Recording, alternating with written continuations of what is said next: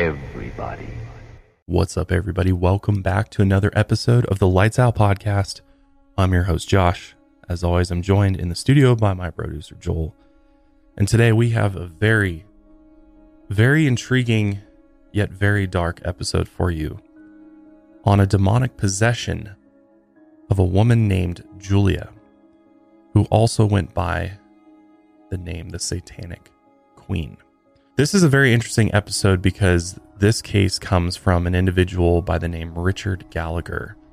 And Richard is an Ivy League board certified psychiatrist who consults on demonic possession cases.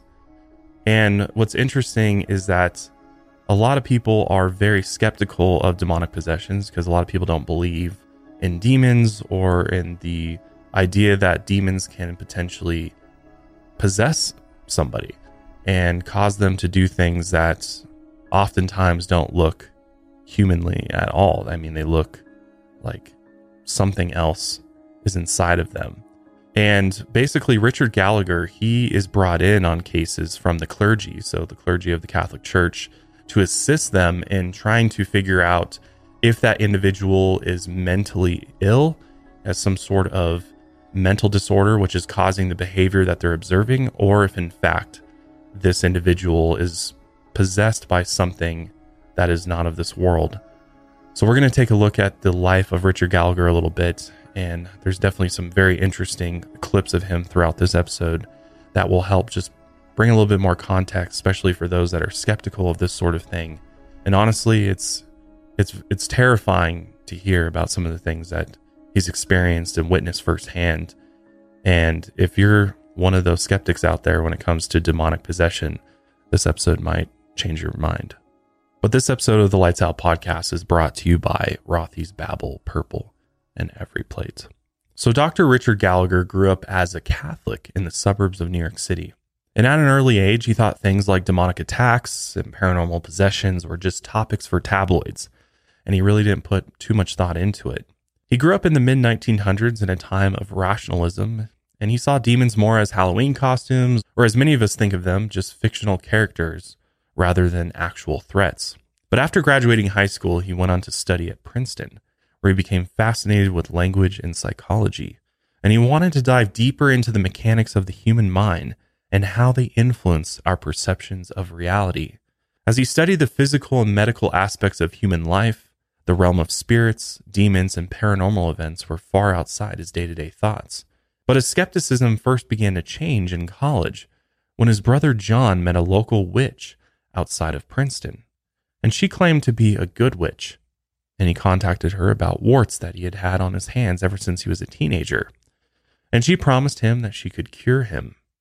And she told him about a type of folk healing that she was capable of. She ordered John to go to a bridge on the outskirts of town, say a short incantation, and then throw three beans over his shoulder into the river. The next day he woke up, but the warts were still on his hand. And after thinking about it, he figured the problem was that he really didn't believe it would work in the first place. So he went back to the woman and said he would try again. But this time he would truly believe. So he went through and did the process again. And the next day he went to meet Richard, and the warts on his hands had disappeared. At first, Richard didn't believe it, but it sparked an interest in the idea that some cases have no physical explanations, like his brother's warts and that maybe they might have been cured by some type of healing beyond scientific explanation. Around this same time, Richard caught wind of Aldous Huxley's book, The Devils of Loudun. It told the story of a group of nuns in the 17th century, and they lived in a typical convent, which was quiet and modest, until a vivid ghost of a male priest appeared to them in the middle of the night. He appeared with an angelic glow around him, and he looked peaceful and holy, like he had been sent by God. All the nuns gathered around him, and they thought he was an angel that came down from heaven. But when he opened his mouth, the most vile words came out. His eyes turned black and his voice became raspy and dark. He then commanded the nuns to perform sexual acts with each other and him. Suddenly, the nuns were overcome with a strange paranormal energy, and they threw their arms in the air and convulsed with violent movements while screaming in tongues. They spoke in languages they didn't know as they sexually thrusted their hips in the air. They couldn't explain why, and they couldn't stop themselves either. Because some sort of unseen power had taken control of everyone in the room. When the strange scene finally ended, the nuns composed themselves and privately talked about what had just happened. The leader of the convent, Jean de Agnes, eventually blamed a local priest for the strange behavior that had possessed them that night. His name was Father Urban Grandier, and he was a parish priest in Loudun, and he was known for his lewd behavior with other women. Gossip had spread around town that he had a child out of wedlock. He was also found guilty of immorality decades before, but his friends in high politics helped him from being imprisoned. There were also rumors around town that he practiced black magic and worshiped demons the leader of the convent also accused him of making a pact with Satan himself. But before anything could be done, the strange events at the convent escalated. At night, the nuns would violently convulse out of nowhere. Their heads would wrench back and forth, hitting their chests and their backs, and their necks looked like they were completely broken. They would lay on their stomachs and grab their feet behind their backs while screaming in different languages. Their eyes never blinked, and their tongues lurched from their mouths colored black and covered in pimples. The 27 nuns who lived there reported instances of speaking in tongues, levitating, superhuman strength, moving objects with their minds, and being able to access people's deepest and darkest secrets. Soon, local priests intervened and began investigating the possessions. Countless witnesses watched in horror while the nuns were taken over by some unseen force. As the local priests stood and watched, Sometimes the nuns would approach them and grope them inappropriately. Other times they would offer to have sex with them. Over the next several weeks, nearly 7,000 spectators watched as several exorcists barged into the convent and tried to force the demonic possessions out of the women. But it had almost no effect on them. And with no other options, church leaders ended up arresting Father Grandier they were so desperate for a solution, he was imprisoned and tortured as they tried to get him to confess to his evil rituals that caused the possessions. And while he was imprisoned at the castle of Angers, they saw that Grandier had marks of the devil on his skin. They also found a pact with Satan scrawled across his body and signed in blood. It said that Grandier recognized Satan as his Lord and Master. He renounced every other god, Jesus Christ, and all other saints and he even promised to give up his entire life for Satan. But even after the discovery of the pact, Grandier wouldn't confess. So they continued to torture him and broke both of his legs in the weeks before his trial. When his trial first began, many of the possessed nuns came to defend him. Even Jean, the leader of the convent, who was the first to accuse him. She cried for Grandier to be freed, and she even whipped herself in public and threatened to kill herself if they didn't let him go. She confessed that she had framed him and was put up to it by Grandier's political enemies. Investigators also suspected that it was Jean who wrote the pact across Grandier's body. Also, some of the nuns had broken down crying during their exorcisms, claiming they had been coached on what to do and that it was all an act. Still, the court saw this as the devil trying to manipulate the case so that Grandier could be set free, and the court would no longer tolerate anyone who would defend him. Many that wanted to defend him ended up fearing for their lives and fleeing France. But with everything against him, Grandier still refused to confess. No matter how much they tortured him, he wouldn't admit to performing dark rituals. But in the end, they didn't even need a confession. On August 18, 1634, he was found guilty of magic and causing demonic possessions. He was sentenced to be burned alive at the stake, and on the day of his execution, they refused to let him speak, fearing he would try to perform black magic. So they put a gag in his mouth and quickly tied him to the stake. When they ignited the torch and set him on fire, he burst into a bright ball of flames, and a flight of pigeons gathered around him. Many believed they were a troop of demons that came to honor him in his last moments. When his body had completely burned to the ground, his friends and followers collected his ashes and stored them as spiritual relics. The church was relieved he was finally gone. But even after his death, the madness didn't end.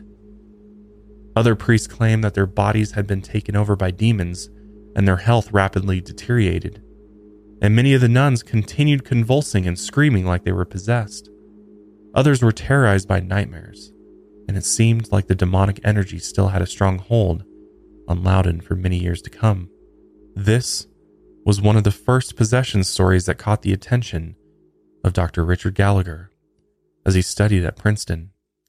Many believe that there are several realistic answers to what happened in the quiet French town in the 17th century, but many also believe that this was one of the first well documented cases of real demonic possession.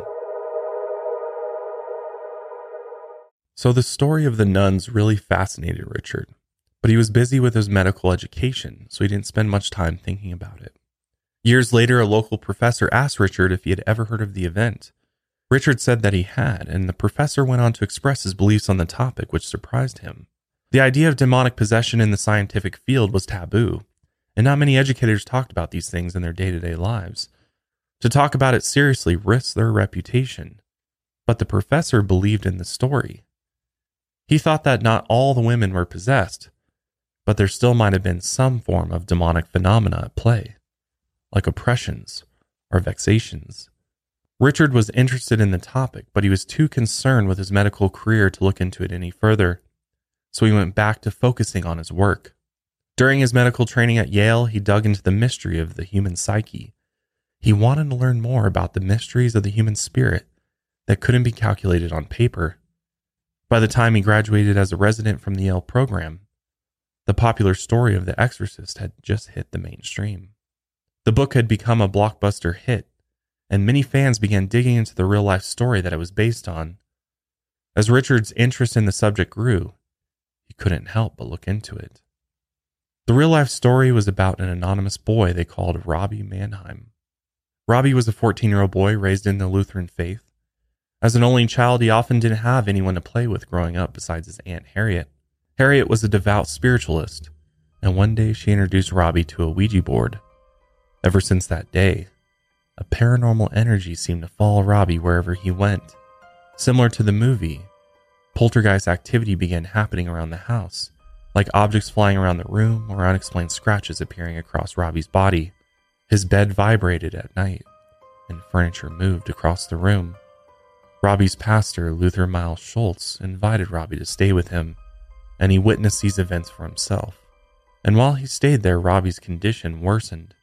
While at the pastor's house, 47 other people had witnessed Robbie's possession. His voice used to be gentle and sweet, but later became coarse and vile. He would screech about how he hated religion and God. He even spoke in Latin, which was a language he didn't know.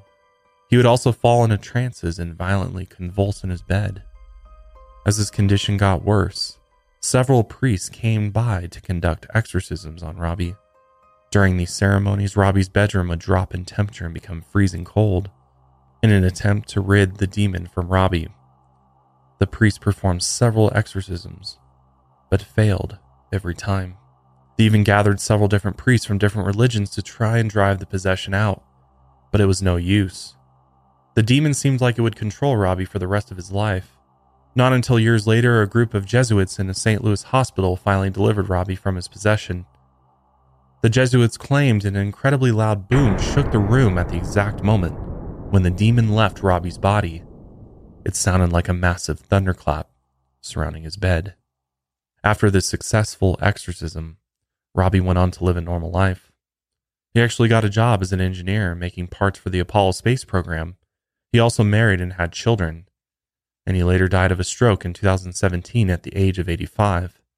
As Richard continued hearing about these stories, he became more and more interested in the subject of possession, and the line between scientific study and the study of demonic attacks slowly blurred.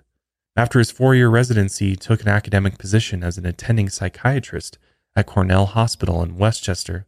He began working with patients with severe borderline personality disorders. Many were extremely troubled and had a long history of abuse. He also dove into research on new interviewing methods, and his work as an academic psychiatrist began to take shape. But just as he dove into his studies, he heard a knock on the front door, and it was a man dressed in religious garb. He was known as Father Jacques, and he was one of the few real exorcists in the world. I went into my conversation with this priest a little on the skeptical side. And somewhat to my surprise, he liked that. He said, Well, if we didn't think you were skeptical, Dr. Gallagher, we wouldn't have wanted to use you. Well, I guess he had heard about me, and that's, that's why he came to ask my opinion. Father Jacques wanted Richard to evaluate a woman he believed was afflicted by demonic oppression. He was hoping that Richard would give his advice.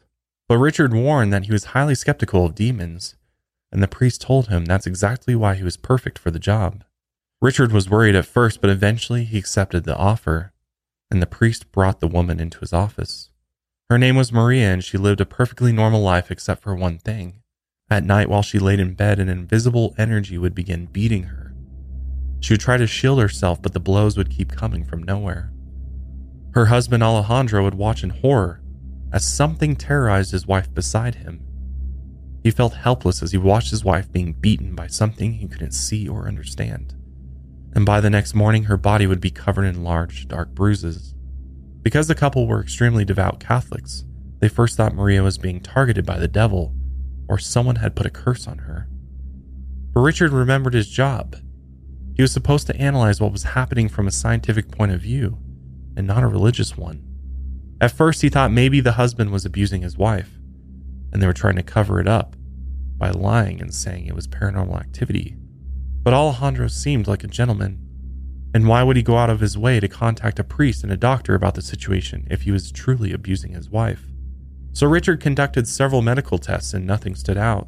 He thought it might have been a condition where stress can result in bruises forming on the body, but Maria was mentally healthy.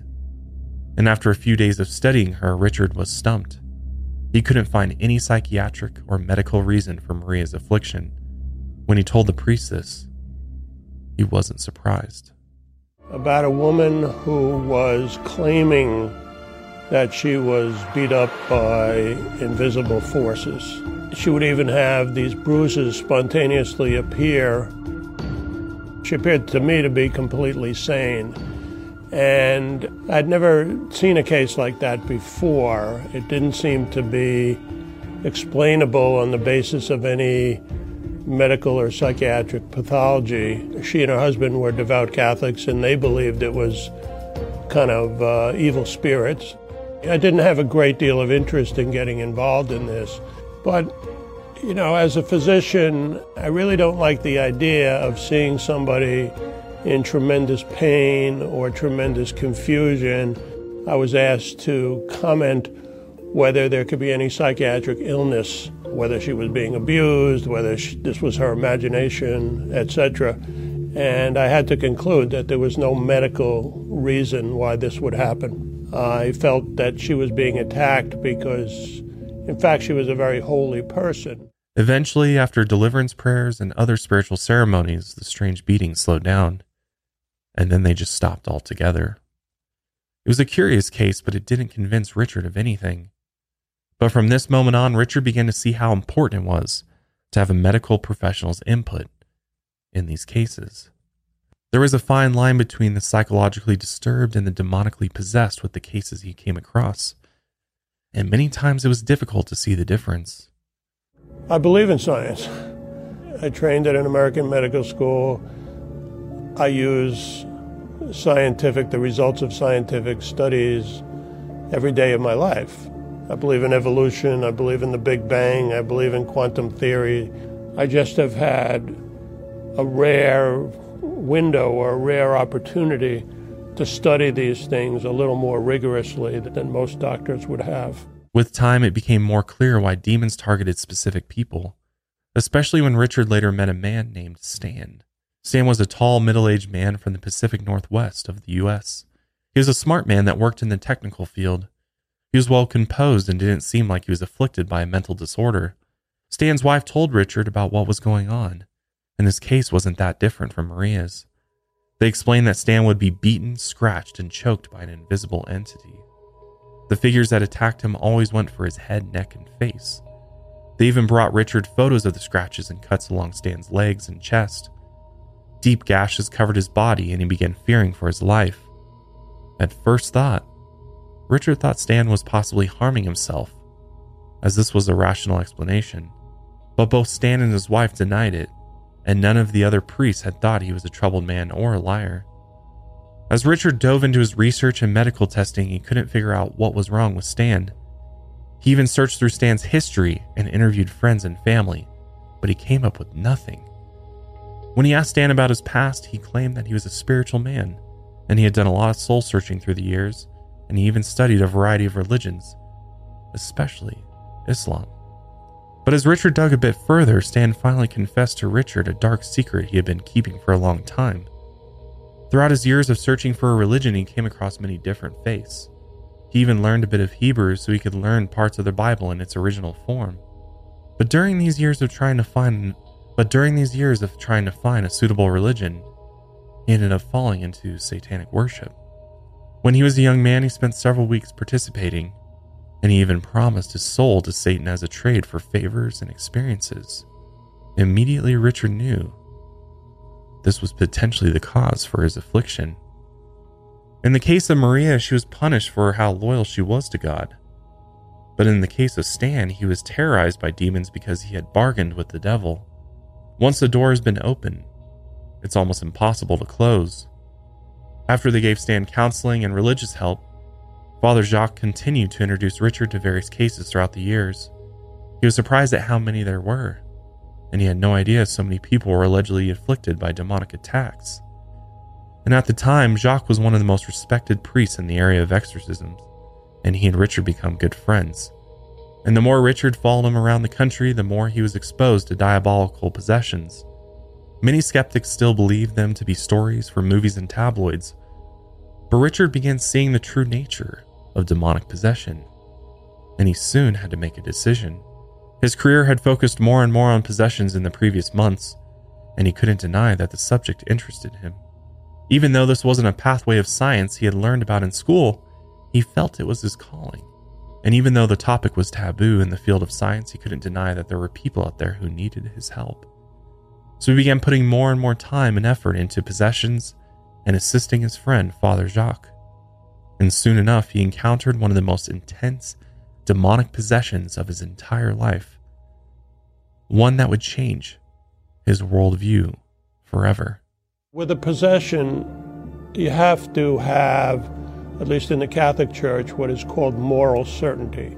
And there are very strict criteria, and it really depends on evidence. The essence of a possession is a person going into a trance and a demonic sounding voice coming out of them.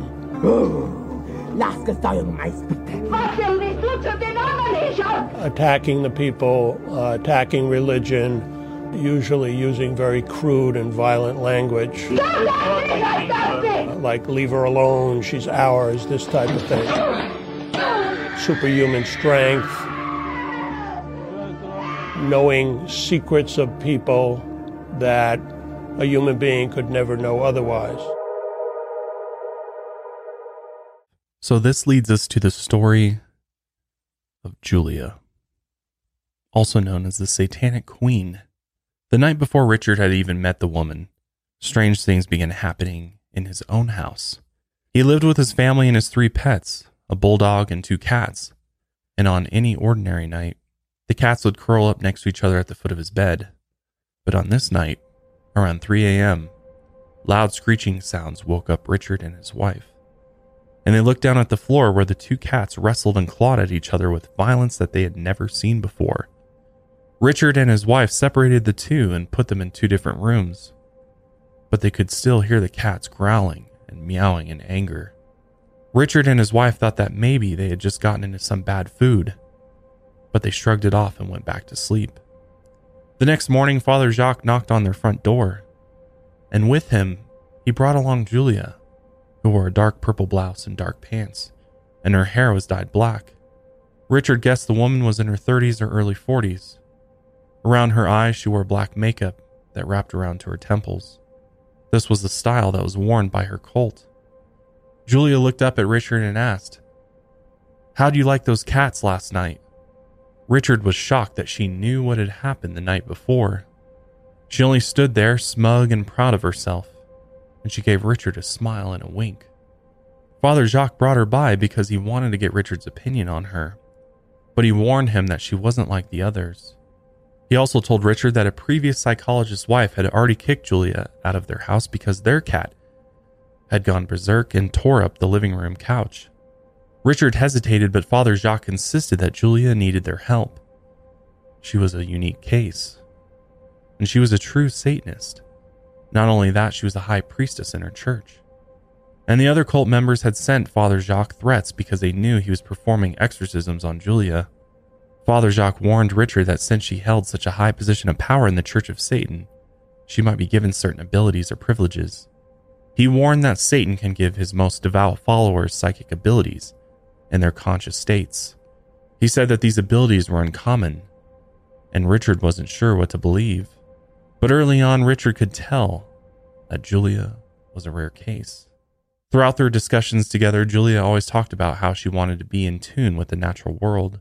This was one of the main reasons she claimed she was a Satanist.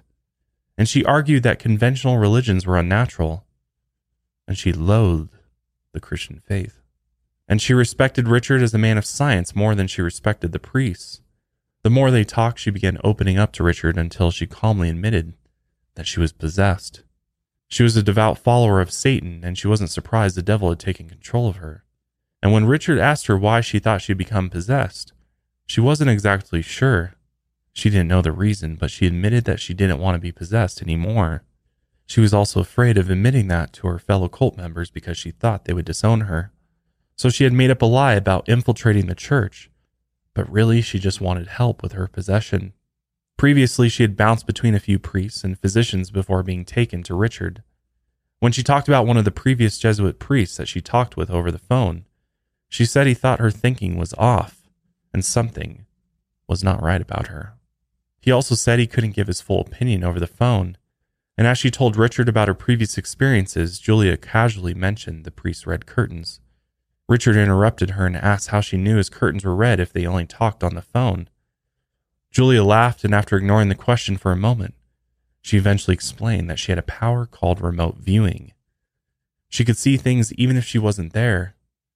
At first, Richard thought this was absurd, but he let her continue.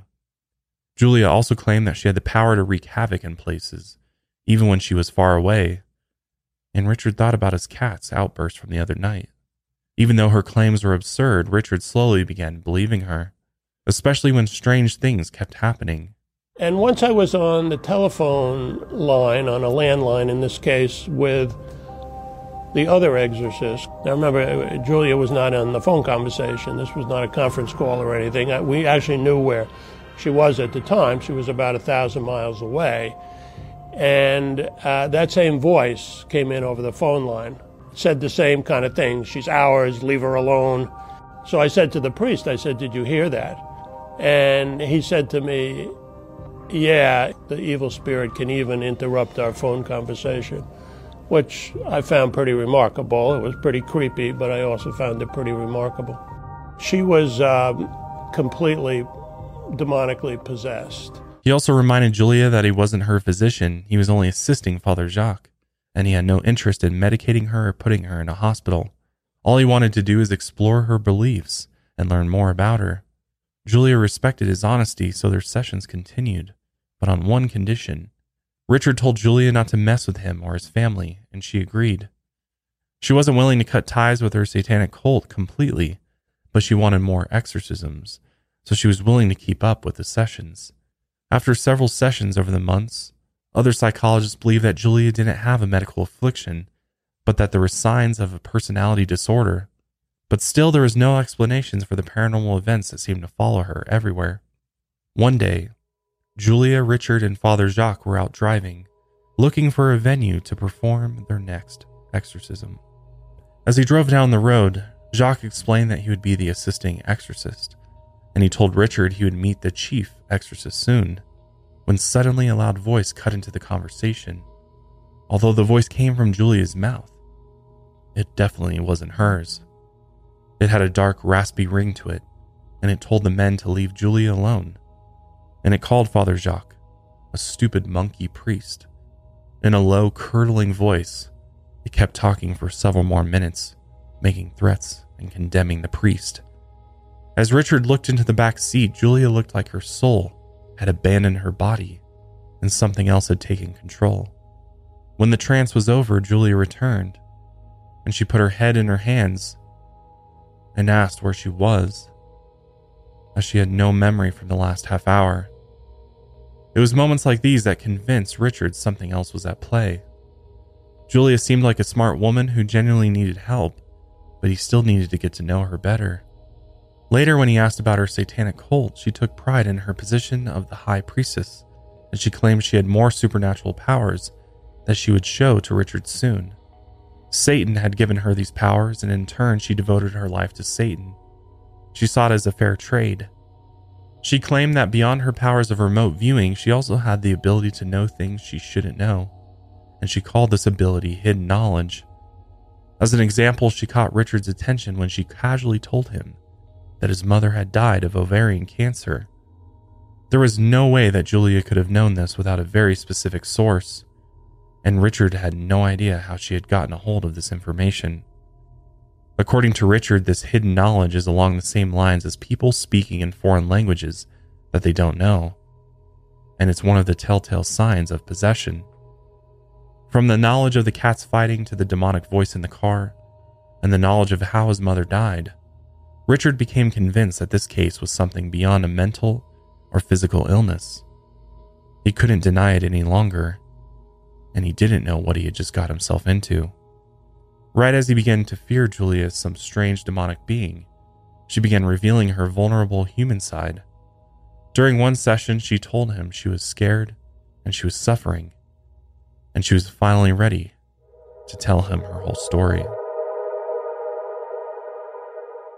Before we get into Julia's past, I just wanted to put a trigger warning out there. We'll be talking about sexual abuse, suicide, abortion, among other things. So if any of this bothers you, I would just suggest that you skip ahead. Julia grew up as a devout Catholic and even went to private Catholic school, but her faith always seemed like a joke to her. When she was young, her life at home was rough, but she never went into detail about her parents. As she grew into her teen years, one of the local priests grew close to her, and one day behind closed doors, he molested her. She admitted that she first enjoyed it until she later understood what sex meant as an adult. The priest was later kicked out of the church years later, and Julia heard he might have killed himself. Ever since she was molested, she grew disgusted with the church, and as she distanced herself from the faith, she found a group of local Satanists. Richard noticed how she tiptoed around her childhood years but Richard didn't press any further. He was only glad she was finally opening up to him, and he thought that maybe Julia joined the Satanists because she was looking for somewhere she would belong. They might have acted as a type of family to her when her real one had failed her. When she met with the other Satanists, she quickly fell in love with the cult's leader, named Daniel. And she liked him because he seemed a bit dangerous. And as the relationship went on, she dove into the idea of pleasure. According to her, pleasure was the true meaning of Satanism. The same attraction to danger and pleasure with Daniel she also found in the Church of Satan, and the search for pleasure was the ultimate goal. Soon enough, they made her their queen. She called herself Queen Lilith, named after a female figure in mythology known for seducing men. She also called herself the Queen of Voluptuous Delights. In the satanic cult, sex was an important aspect of their search for pleasure. The male cultists often used the women for sex and then quickly moved on. As Julia fell deeper into the cult, she developed a taste for kinkier taboo sex. They had frequent orgies with other cult members, and she enjoyed the fact that the other men wanted to have sex with her. They also held ceremonies called black masses, where sex was an important part of the rituals. They would dress in satanic garbs, use stolen Eucharist, and pray to Satan during these ceremonies. Daniel ran the ceremonies, and Juliet saw him as a leader at first, but as time went on, she began seeing the awful sides of him. According to Julia, she came across a series of vile messages that he wrote to a friend, and she began seeing him as an unintelligent narcissist, and the distance between them grew. And Julia thought that her age might have also had something to do with it as well. She admitted to Richard that she was the cult's main breeder, and they would impregnate Julia regularly. Then they would get one of the members, a physician's assistant, to perform an abortion.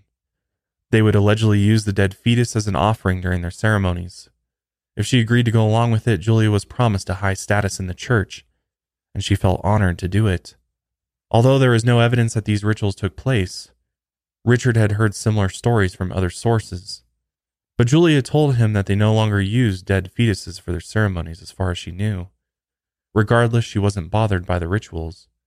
She was more concerned with Daniel's love that seemed to fade away, and she feared he no longer loved her. It had been the first time in her life she felt special and it was slipping away. And she began feeling expendable. As she talked with Richard, her feelings went back and forth. One moment she would loathe the cult and wanted to accept God into her life again, and next she would talk about how she missed being a part of the satanic lifestyle. Richard saw this as a trait of a personality disorder. He also thought that maybe she wanted to get rid of her possession and also return to the cult. Either way, she wanted to continue on with her exorcisms. So Richard eventually met the chief exorcist, known as Father A. He was a strict and straightforward man, and he was also one of the most experienced exorcists at the time.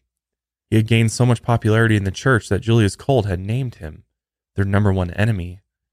During Richard and Julia's meetings, Julia would often use her remote viewing ability and tell Richard how she could see him.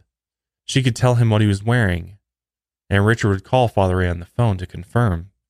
She could also sense when he was in pain, and Richard wondered if she was the one who caused his pain.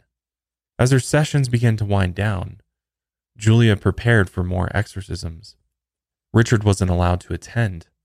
One night, as he watched Julia, Father Jacques, and Father A get into the car to head to the exorcism, Julia fell into another demonic trance.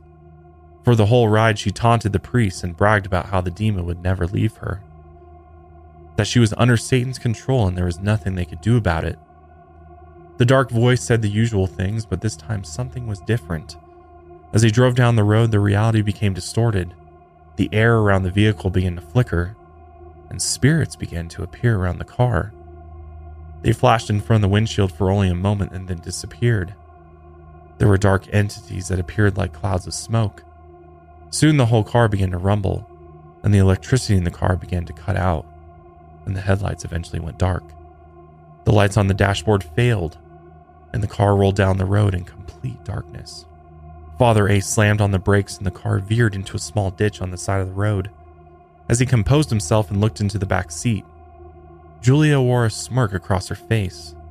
With time, Julia's soul returned. Her trance ended, and the car electronics came back to life. A few weeks after the incident, they tried another exorcism session in the late fall. A team of eight people met at Father Jacques' parish. They gathered privately in a small chapel. Julia showed up a half hour late.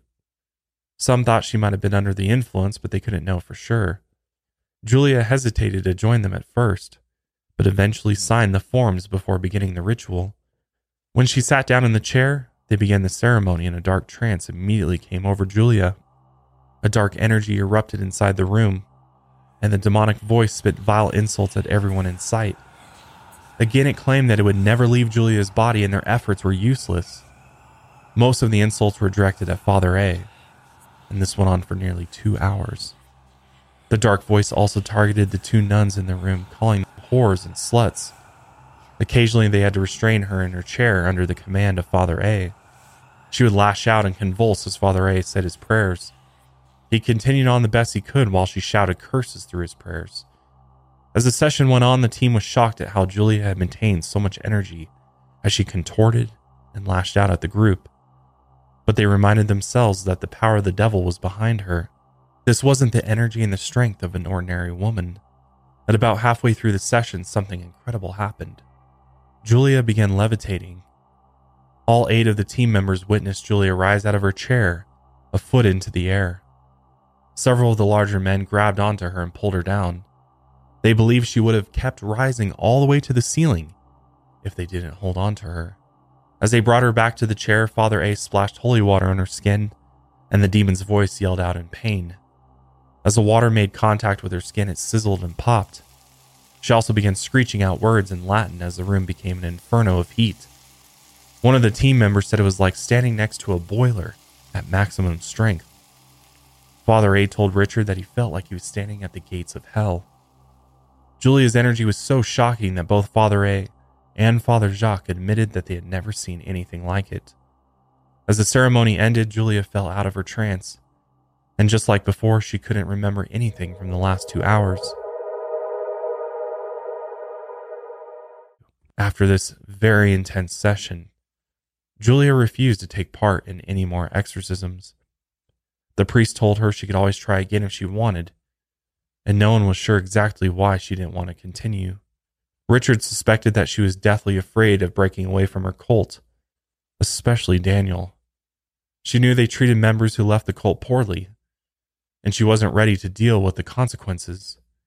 She told a story where they once locked her in a box for hours as punishment for something she had done. She also feared the punishment from Satan himself. Occasionally, she would feel burning sensations across her skin, and she believed that this was the fire of hell attacking her. Richard believed that Julia needed to disconnect entirely from the cult if she was ever going to be delivered, but she wasn't prepared to do that. She would rather live under the control of demonic possession than try to leave the abusive cult community. Several months later, Richard and Father Jacques visited Julia in her southern hometown. She still had no interest in continuing her exorcisms, but they wished her the best. They told her if she changed her mind, they were ready to help her. After the short meeting, they returned home by plane. Meanwhile, Richard's wife got a phone call from someone claiming to be a priest. They told her that Richard had been in a serious car accident and was in critical condition. So Richard's wife panicked and called several hospitals to try and find him. It wasn't until a few hours later that Richard called his wife from a New York airport and told her that he was fine. Richard suspected that the cultists were trying to terrorize his family. A year later, Richard called Julia to see how she was doing, and to his surprise, she told him she had been diagnosed with terminal cancer. She also wished she could be free of her demonic possession before she died. But despite their conversation, they never heard from Julia ever again. Father Jacques tried to reach out to her several times, but he eventually passed away. Richard was never certain if Julia was still alive or not, but he knew her story of possession and her struggle between spiritual worlds would live on, and her impact on Richard would forever shape the way he analyzed and treated demonic possessions. Richard claims that beliefs in a spiritual world and attacks by evil entities is more mainstream than many think. Large majorities around the world believe in these spiritual realms and events.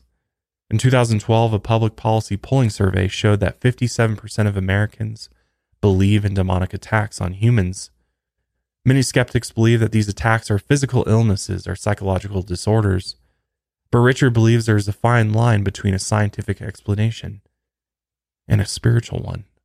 These are not fringe beliefs. And then there are countries around the world where uh, Haiti, Madagascar, for instance, everybody in the country believes in the devil and everybody believes in possessions. And then throughout history, most cultures, certainly most major religions, they've always had a belief. In fact, they have an official belief in evil spirits and the ability of evil spirits occasionally to attack people. Critics often ask for uh, a ludicrous level of, quote, proof. You can't do lab experiments. And in my experience, many critics, they've never seen a genuine case. They've never even spoken to an official exorcist. I don't think that's very scientific of them. Many, many people in the mental health field are more open to healthy spirituality than they were in the past. We have, I think, moved past an era heavily influenced by Freud's atheism, where psychiatry was actually hostile to religion and spirituality. I don't want to prevent people who need psychiatric help from getting it. But then there are these rare cases. No amount of medical help is going to deliver them of an evil spirit. There are definite criteria, there's definite evidence. Although the evidence, while massive throughout history, is of an historical nature. If that's not good enough for you, well, you know, you're never really going to be able to understand this field. Richard has examined over 25,000 patients during his career, and he admits that it's extremely rare to come across a genuine case of possession. They're difficult to find and even more difficult to prove. The only cases he came across that he believed were real possessions were either recommended to him by priests or the patients reached out to him directly. He hadn't stumbled on any in his day to day work as a physician, and today he still assists priests with people who are demonically possessed. Richard is an advisor for the International Association of Exorcists, which was formally recognized by Pope Francis in 2014. He is also a board certified psychiatrist and currently teaches at Columbia University and New York Medical College. As a rational, highly educated man, he realizes the taboo nature of possessions. He knows that many of his peers don't believe in demonic attacks, but it was cases like Julia's that convinced him. Her sinister journey of satanic rituals, breeding, and possession slowly changed him from a skeptic to a believer, and eventually a believer to an expert. And to this day, he continues to ride the line between scientific reality and the mysterious world of the paranormal. Dr. Richard Gallagher is, is an individual who, after studying this case, I'm going to reach out to because I think I could we could do a really really interesting interview with him here on Lights Out. Oh, definitely. And I've seen that he's done interviews before on podcasts. Um, so I'm going to definitely reach out to him because I'd love to talk to him in more detail about this case and also just about investigating demonic possessions in general. Because I think it's very rare that you hear of such a highly educated individual like Dr. Gallagher who also takes demonic possessions so seriously. Mm-hmm. And, you know, whether you're a skeptic or a believer when it comes to demons, I think some of these entities have different names depending on what your belief system is, right? Like, I don't necessarily believe that these are demons like they are described in the Bible or necessarily that they come from hell, right? Because Mhm. to believe in heaven and hell means you believe in religious doctrine in, in Yeah. some way. Like you believe in the Bible in some way, shape, or form. Right. So it doesn't necessarily mean that it was Lucifer himself that was possessing Julia or anyone in general. It mm. could have just been an evil entity or Right. something like that. Right. Well, it made me think about my conversation with Terry Huberman, the psychic medium I had on here a few weeks ago, and just we were talking about how people have the ability to conjure positive and conjure negative energy and entities to you to yourself through your actions and what you do. And I think in Julia's case, just from the amount of negative actions she was taking, that it makes sense that after a certain amount of time that if you really believe in these things that you're doing and you really believe in Satan and you believe in sort of the evil that surrounds it that you could in fact conjure up hmm demons or negative entities that have this negative or dark energy with the ability to possess you hmm in this way. It's almost like manifestation, right? Yeah, manifestation of evil entities. I mean, if you believe in that, then could you create it? Yeah, that's possible.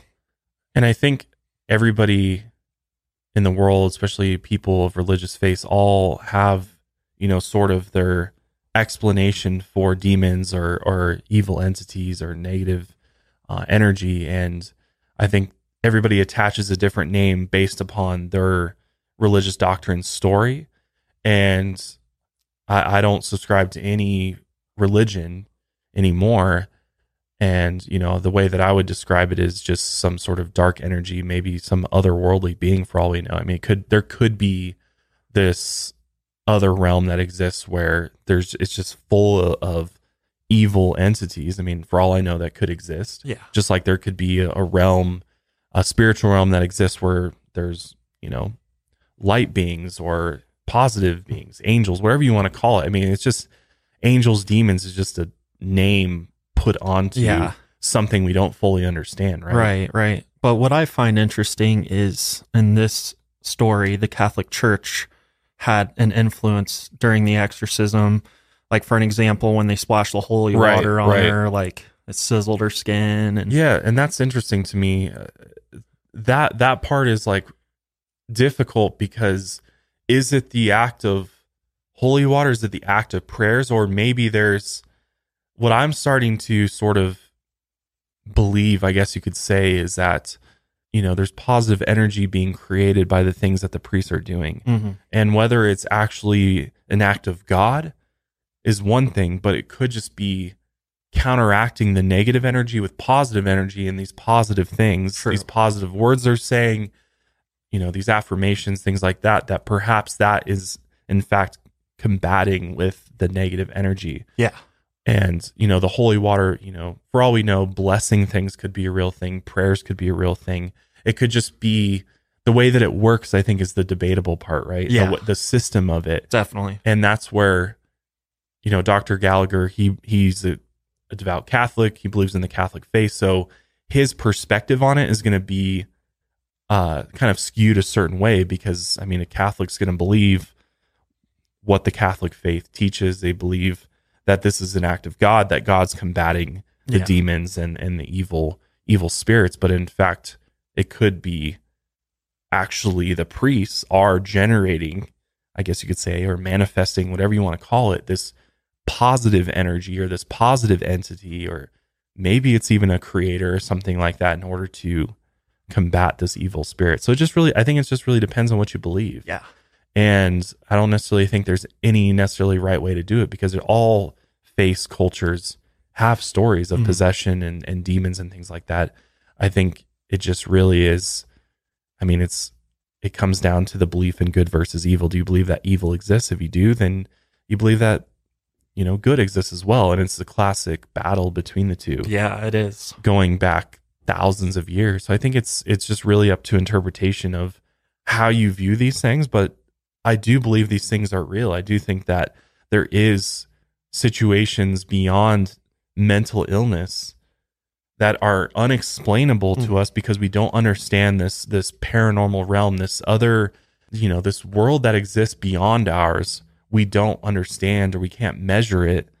So there are these things that happen that many people just brush off as, you know, oh, that's just, you know, nonsense. There's actually a scientific uh, explanation for it. But as we've seen in so many, not just possession cases and hauntings, but even talking about UFOs and UFO abductions and things like that, there's there's clearly this other world that we can't see that we're not necessarily tapped into. Some people are tapped into it Uh-huh. clearly when you talk about mediums and things like that, or uh, people that have psychic abilities. But at the same time, it's like I don't think anybody can fully understand it or fully explain. I don't think there's any way we can possibly know that Right. how it really works. So we just do our best as human beings to rationalize these things and provide some explanation that makes sense in the context of what you believe, whether that's being a Catholic, a Christian, uh, being a part of the Islamic faith or a Buddhist, and everybody's got their sort of you know flavor, and in- including Satanists. I mean, in in this particular story, it's kind of grouping Satanists all together. But I mean, you have the the Church of Satan, you have the Satanic Temple, two very different things Yeah. very different. You know, the Satanic Temple, they're they don't even believe that Satan is real or Satan's a real thing. It's more of a symbol of Right. of of really like freedom and religious freedom and and then in the Church of Satan is different. Then there's you know Anton LaVey and his flavor of Satanism. So and then there's just plain out devil worshippers and people. And this is what this cult seemed like to me was this is a very Mhm. evil influence cult that does these evil acts in order to hopefully gain power Right. from the devil uh, in order to do have s- certain powers and things like that. Um, Yeah. So the, again, all faiths have different branches off of it, Mhm. right? So everybody's got a different way of looking at it, but I do believe in the the idea of possession. I do think that if you do enough evil things, that you can absolutely be possessed by something evil within Yeah. and something evil within can take over your your psyche and your ability to function as a normal human being and Absolutely. these things can happen i mean there's so many cases like Right. this I mean, evidence yeah, there's a lot of similarities, um, but in this case, in in particular, was eight people during the exorcism witnessed levitation, which tells me there was a lot of negative energy being manifested there. right right You know, so and especially i think there's something to say about taunting it mhm. and sort of provoking the the evil entity or or energy if you provoke it then it can have an adverse reaction to it yeah, you know it's like it's just like anything else in life everything has a cause and effect right, And I think in these types of cases, there's a cause and then there's an effect of that. of that action that's taken. And that's when things like levitation or things getting thrown across the room Mhm. or the speaking in tongues or Latin is, is very interesting to me because that seems to be a recurring Yeah. theme of like, how do these people all of a sudden know these Latin words and Uh-huh. sayings and and that that to me is very interesting and is still a mystery. Right. Uh, like, why is it that? Why is it not? You know, why don't they say it in some other language or just even gibberish? You know, just Right. some unknown language. Um, It takes some intelligence to speak that language. right, stuff, right. So, it's like, what's actually speaking? Is it is right. it really some other entity that uses has this sort of Latin knowledge? I don't know. It's it's well, it really seems weird. that way because th- the individual's voice changes and you know their their tone and everything is not themselves like almost like there's an entity inside of them speaking through them yeah. So you it's like, what is that? yeah what is that? Is it is it actually of uh, some sort of spiritual entity, or is it is this just a manifestation that has garnered enough energy that's ultimately exploding? Um, it, it's it's a really interesting it one. is I'd love to I'd love to dive into this with Dr. Gallagher. So I'm gonna I'm gonna reach awesome. out to him and I'd love to have this discussion with him because he seems like a very very he's very open minded to Yeah. all this and very well spoken yeah yeah exactly. And I mean he clearly knows what he's doing and he's a clearly a very intelligent individual. So it's it's hard to just like brush him off and be like oh he's just yeah. you know he's just uh he's just another one of those paranormal believers right? And, and i think that's and we're starting to see this just in mainstream uh, culture and society of people are starting to take the paranormal more seriously and people are starting to science is starting to catch up with a lot of the paranormal phenomena i mean we've seen it with ufos we've seen it with even spirits in, in a way Yeah. and things are we're starting to learn more about how these things work and as technology progresses maybe it will help us unlock the the keys or the tools that we need in order to observe this phenomena uh, in a more you know scientific way where we can record and try to research it more. I mean just the things that are happening at places like skinwalker ranch where all the anomalies and all of the weird things happening there's radiation there's all these weird and bizarre things and poltergeist activity. I mean it's just there's something more going on here. Oh, yeah. i don't think i think it's very hard to just deny that this none of this stuff is real at this point. But i mean at the end of the day what do i know right? I mean I, it's not like i have had an abundance of paranormal activity happen to me certainly not in this sort of situation where i've been possessed or you know taken over. And, and it's it's funny because growing up joel and i were taught and told that you know you fill your your head with negative things. And i mean pretty much most of the things in this room would would pretty much uh, scare yeah uh, most of our Sunday school teachers, I would say, and our pastors, and honestly, our parents right now, if they saw this room, they'd, yeah be, they'd be very uncomfortable in here because I, I think it's a good thing they don't watch our our stuff I know, right? I mean, we've got animal skulls and things like that in Mhm. here. And I mean, I think if you surround yourself with this, but also allow it to affect you, and I think that's where it does come down to the individual and it comes down to your ability to block these things out and not focus. Like if you hone in on it and you try to harness and manifest these sort of evil things. I Mhm. mean, we have a lot of, you know, fictional things around us from the Conjuring universe and things like that. But I think if you wholeheartedly believe in it and you practice what you preach, I guess you should say, that I think eventually it could have an effect on you. But for those of us like Joel and I, who we look at this from a very sort of positive perspective, yeah. and you know we don't carry this into our we don't carry the show and the the topics we cover into our daily lives as much as it's intriguing to us and Mhm. intriguing to you it's not like we're we obsess over it and No. it's our life and we live it and we're trying to be these dark individuals that live in this live in this darkness Yeah. uh, that is the lights out podcast but Right. Rather we're more curious and interested in these stories and these cases and and trying to understand them better and understand this other side of the world that many people just stay away from because they're scared or it's Mhm. they're worried about being possessed right, Right. they're worried about it the the devil you know, somehow coming through these different things Yeah. and then ultimately taking over your life. But I, but I, I believe that we're all strong enough hmm and we all have the free will and willpower to, to lead our life in the way that we want to, and that you can fully dive into this stuff and walk away from it Yeah. and live a completely normal and positive life. It's just all about what you put out there is what you get back. Exactly. And that's my lesson for today. well said. but that wraps up today's episode for Lights Out. Hopefully you enjoyed this one. I know we sure did. Let us know your thoughts in the in the comments uh, below if you're watching on YouTube, or let us know on social media at Lights Out Cast. We're on Twitter, Instagram, TikTok as well. If you haven't checked us out on TikTok, we have a bunch of really cool clips on there.